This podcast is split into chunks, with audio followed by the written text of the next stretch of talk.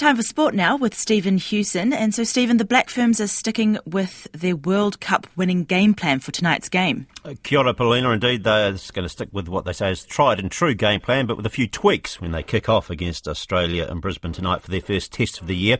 Coach Allan Bunting leads an entirely new coaching group with last year's World Cup winners moving on. He says while the coaches will bring their own flavour, he's taking an if it ain't broke, don't fix it approach there's definitely a few things that these ladies you know held on through through the World Cup that um, I think really ignited our country. So there's not going to be real massive changes, um, but you know, certainly excited to see um, you know the new influence of new coaches. Uh, be good to test where we're at. Tonight's game doubles as an O'Reilly Cup match and as a Pacific Four test. The threat of relegation from hockey's Pro League remains for the Black Sticks women after they finished their campaign with a draw against Germany in Amsterdam.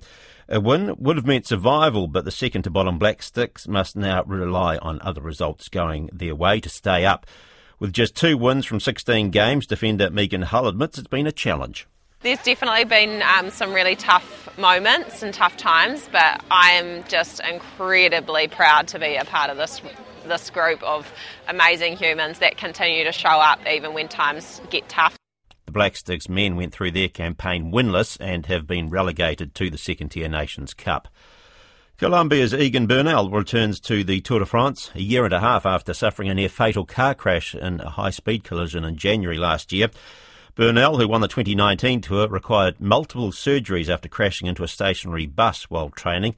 He says the accident left him with a 95% chance of being paralysed, but he was back on his bike two months later. The Tour de France starts in Spain this weekend. And four-time Olympic gold medalist Simone Biles will return to competitive gymnastics in August, and what will be her first ever event or first event since the Tokyo Games in 2021. She's been out of action for the past two years, having withdrawn from several events in Tokyo, citing the pressure of living up to expectations and a need to protect her mental health. Koinana Purongu Hakinakina.